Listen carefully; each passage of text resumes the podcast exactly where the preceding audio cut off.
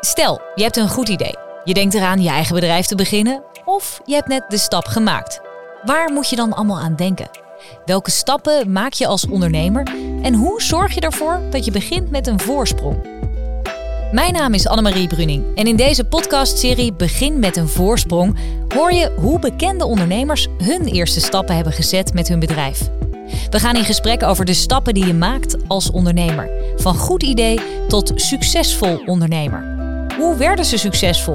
Waar liepen ze tegenaan? Hoe zorgen ze ervoor dat ze hun werk-privé-balans goed op orde hebben? En welke tips hebben ze voor jou? Dit keer spreek ik met Femke Hogema, eigenaar van Profit First Professionals BV en Healthy Finance.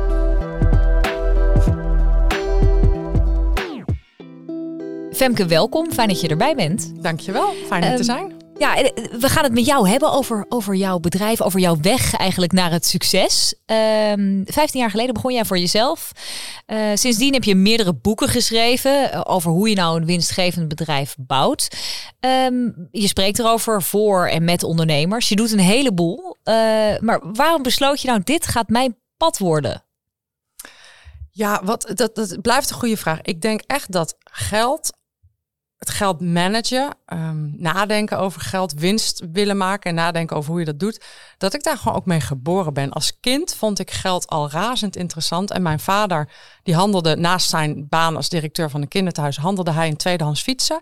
En ik heb dus echt waar als tien of twaalfjarig meisje een keer een grafiek gemaakt van de winst die hij maakte op tweedehands fietsen.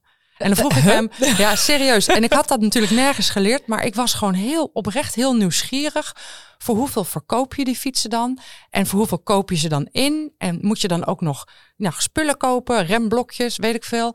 En dan maakte ik daar een grafiek van. Dus ik ben daar gewoon mee geboren. Dus jij wordt heel wild van al die cijfertjes. Geld, belastingen, administratie. Dat is allemaal wel een beetje jouw ding. Dat is wel mijn ding. Ja, nou, belasting en administratie in mindere mate hoor. ja, maar winstgevend ondernemen is wel echt mijn ding. En, en nou heb jij jezelf ook een tijd, heb je bij een bank gewerkt? Nou ja, daar zit je natuurlijk ook op de plek als je het over geld hebt natuurlijk. Uh, was de grote overstap van de belevingswereld binnen zo'n bank naar in één keer het ondernemer zijn? Nou, het is heel grappig gegaan. Ik, ik heb als interimmer gewerkt, als interim controller, dus echt in de financiële hoek. En dat als interimmer werken, ja, dan ben je echt ZZP'er. Dat is op zich een vrij makkelijke manier om geld te verdienen, want je stuurt gewoon facturen en die worden gewoon betaald. Maar ik vond het nog niet echt een bedrijf, want ja, je, als je geen uren draait, komt er niks binnen. Je, je bouwt ook niks op. Um, je moet ook echt, ieder uur moet je zelf draaien. Dus dat, dat, dat vond ik nog niet echt een bedrijf. Een van de omslagen kwam toen ik benaderd werd door de uitgever. Die zocht iemand die en verstand heeft van financiën en uh, daar makkelijk over kan communiceren. En die kwamen via via bij mij terecht en die vroegen aan mij: zou jij een boek willen schrijven, Financiën voor ZZP'ers? En dat vond ik echt geweldig. Dus ik heb dat boek toen geschreven. En toen dacht ik: hé, hey, maar als ik hier een boek over kan schrijven, kan ik er ook trainingen over geven. En zo ben ik begonnen met het bouwen aan mijn bedrijf. Ja, en ondertussen ben ik 15 jaar verder. En heb ik uh, voor mijn gevoel aardig in de gaten wat er allemaal bij komt kijken bij een bedrijf bouwen. En dan gaat het in mijn ogen dus over juist het team en systemen en processen en marketing en sales en strategie en visie. En al die dingen komen op een bepaald moment samen. Ja, en dan heb je een bedrijf. Ja, en dan heb je ineens een bedrijf, dan ben je ineens 15 jaar bezig. Ja. Uh, sta je op podia, schrijf je boeken. Um, maar er is dus inderdaad wel echt een soort, soort missie die jij hebt ook. Hè? Want ik bedoel, het feit dat jij die, die, die liefde, die passie voor geld, dat wil je ook overdragen aan ondernemers. Uh, maar wanneer is dan voor jou een missie geslaagd? Wanneer ben jij blij als je een opdracht krijgt en je hebt hem afgerond? Nou, um, weet je, het begint er volgens mij al mee dat passie vind ik een lastig woord. Want heel veel ondernemers willen hun passie leven. Daar krijg ik altijd een beetje kriebels van. denk ik, ja, maar een bedrijf hebben, dat gaat verder dan je passie willen doen. Je moet ook gewoon werken en je ding doen en weten wat je, wat je doet. Ja. Tegelijkertijd, dankzij die passie, dankzij die drive, straal je natuurlijk wel iets uit wat heel aantrekkelijk is en waardoor je heel succesvol kunt worden. Dus enerzijds is die passie heel belangrijk en anderzijds is dat ook niet het antwoord op alle vragen. Um, en jouw vraag is, hoe, hoe heb je daar dan een bedrijf uitgebouwd? Ja, precies. Nou, wanneer is eigenlijk voor jou een missie geslaagd? Dat oh ja, wanneer is, dat was de vraag, ja. Um, iedere keer dat ik zie dat ik een leven van een mens een heel klein stukje in positieve zin heb geraakt, ja, is, ben, ben, denk ik, wauw, nu, nu ben ik eigenlijk, eigenlijk al klaar. Ik bedoel, ik heb hele grote ambities, maar ik heb wel ondernemers gehad die naar mij toe kwamen en die zeiden, dankzij de trainingen die ik bij jou heb gedaan, is ons hele gezin gelukkiger. Doordat ik nu mijn geld beter kan managen, hebben wij een blijer gezinsleven. En dan denk ik, holy god. Wat een verandering. En mijn moeder die vond het altijd heel moeilijk dat ik zoveel met geld deed. En ja. maar lieve schat, het leven draait niet om geld. En ik heb haar een keer meegenomen. En toen zei ik, dit zijn de dingen waar het echt om gaat. Maar dat begint dus wel ook vaak bij je geldmanager. Dus ja, dan is het eigenlijk al geslaagd. Um, ik ben wel super ambitieus. Um, in essentie wil ik gewoon dat alle ondernemers financieel gezond en dat is jouw doel. Alle ondernemers. Alle ondernemers. En soms zeg ik Nederland, soms zeg ik Europa en soms laat ik het de plek helemaal los, denk ik. Alle het hele universum. Ja, ja. um, in jouw advies aan ondernemers spreek je ook over drie hele concrete stappen. Uh, wat zijn die stappen en zou je daar eens wat over kunnen uitleggen? Ja. Ik zeg altijd een uh, financieel gezond en winstgevend bedrijf. Dat, dat begint erbij met uh, begint ermee dat de basis op orde is. En de basis is de boekhouding. Die moet staan als een huis. Die moet je volledig online voeren. Je moet een goede boekhouder hebben die met je meekijkt naar de toekomst. Je moet goede uh, gewoonte hebben. Je moet je boekhouding niet een kwartaal laten liggen en dan de puin gaan opruimen. Die moet je eigenlijk op dagelijkse basis, wekelijkse basis bijwerken. Uh, dus dat is het fundament. En wat je wil, is dat je altijd zicht hebt op de juiste cijfers. Dat je altijd een bijgewerkte boekhouding hebt. Dus daarom moet die ook online. Dus dat is de eerste stap. En Um, dat het kost wat tijd en moeite om die systemen en die processen en die gewoonten goed neer te zetten. Maar als dat eenmaal draait, dan pluk je daar de rest van je carrière, je ondernemerscarrière, de, vlucht, de, vruchten van. De tweede stap is dat je een plan maakt. Te veel ondernemers die, ja, die klappen gewoon s ochtends hun laptop open en gaan werken. Uh, Heel herkenbaar. Ja, pakken klussen aan. En uh, dat kan ook heel lang goed gaan. Maar ik vind het niet een manier om een succesvol bedrijf te bouwen. Een succesvol bedrijf bouwen betekent dat je er van tevoren over nadenkt. Wat ga ik doen? Welke klanten wil ik hebben? Wat ga ik ze verkopen? Voor welke prijs ga ik het verkopen? Wanneer ga ik nieuwe producten of diensten lanceren? Welke kosten komen daarbij kijken? En hoeveel winst maak ik dan? Kan ik daar mijn salaris van betalen? En zo'n plan maken, dus dat je echt van tevoren uitrekent, als ik ga doen wat ik in mijn hoofd heb, kan ik daar dan genoeg mee verdienen? Ja, dat vind ik echt essentieel voor alle ondernemers. Dus dat is de tweede stap. Ja, dus winstgevend plan maken. Wat, wat is de derde stap? Derde stap is uh, het managen van je geld. Dus op het moment dat klanten geld gaan betalen, dan kun je dat allemaal op je bankrekening laten staan. Um, maar dat is een probleem, want op een gegeven moment heb je een hele grote bak geld en dat geld ga je ook weer uitgeven. En wat ik adviseer is uh, om je geld te managen met Profit First. En dat betekent dat je meerdere potjes aanmaakt, meerdere bankrekeningen. En dat deden onze opa's en oma's vroeger al. Die hadden dan uh, zo'n grote Brabantia blik met allemaal vakjes of jampotjes.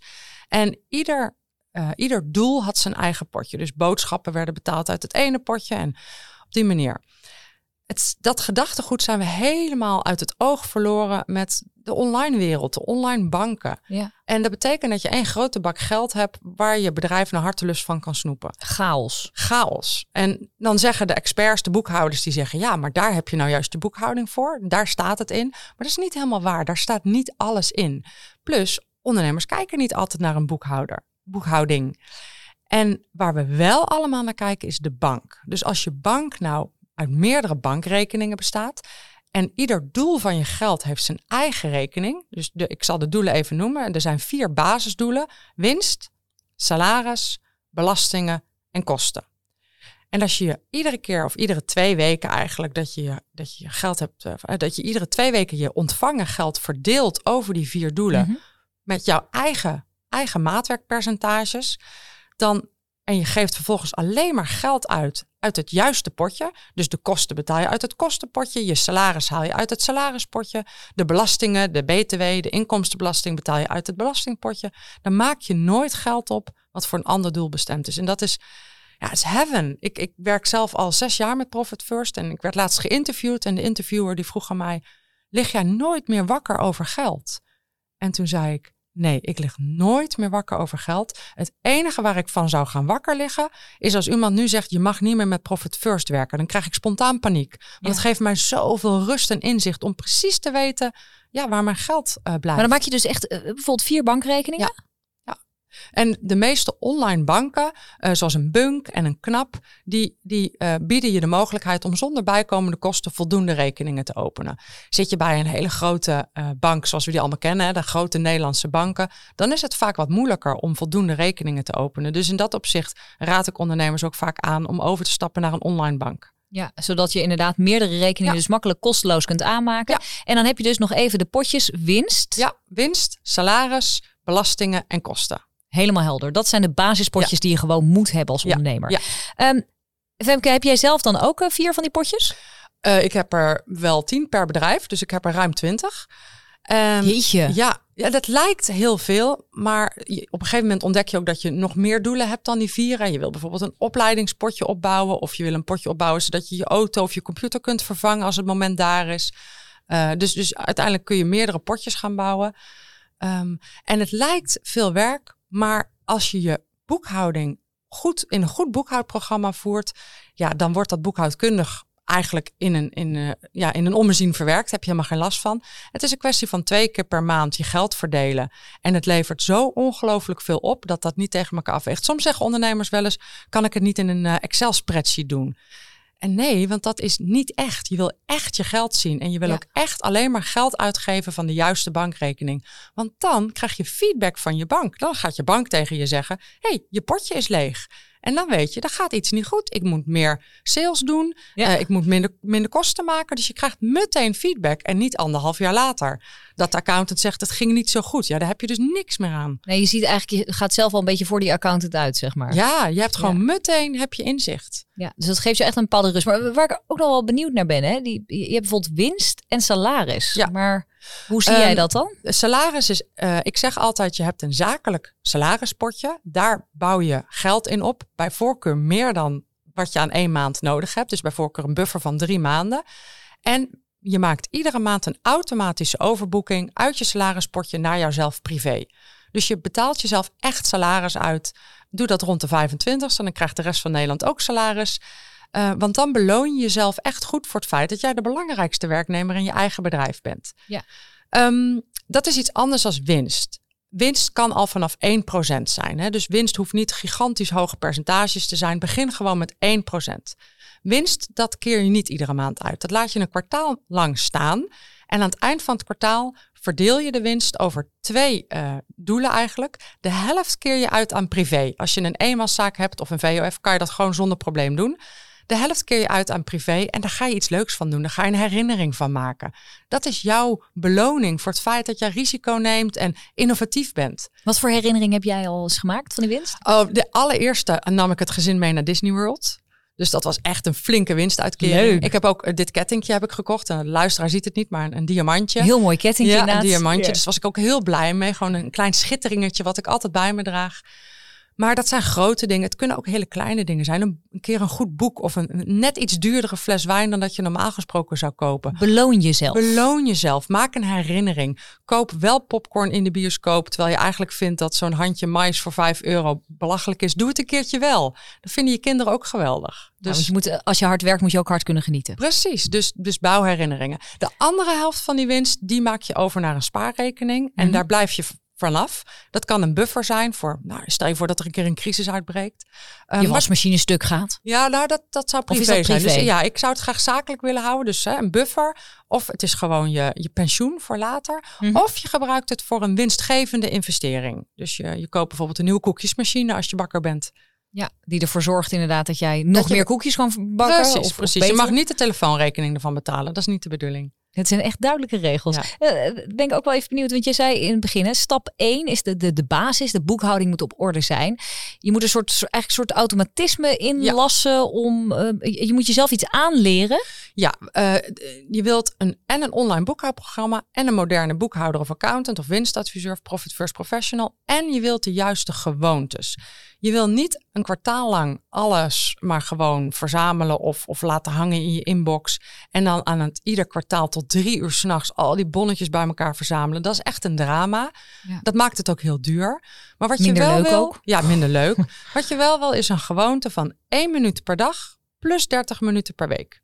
En in die ene minuut per dag scan je bijvoorbeeld alle bonnetjes uh, die je krijgt in de winkel. Als je postzegels gaat kopen, dat scan je met je scan-appje van je boekhoudprogramma. En je zorgt dat dat bonnetje nog voor jij de winkel uitloopt in je boekhoudprogramma zit. Um, je mailt de facturen ook meteen door naar je boekhoudprogramma. Dus dan ben je eigenlijk voor 90% ben je al bij.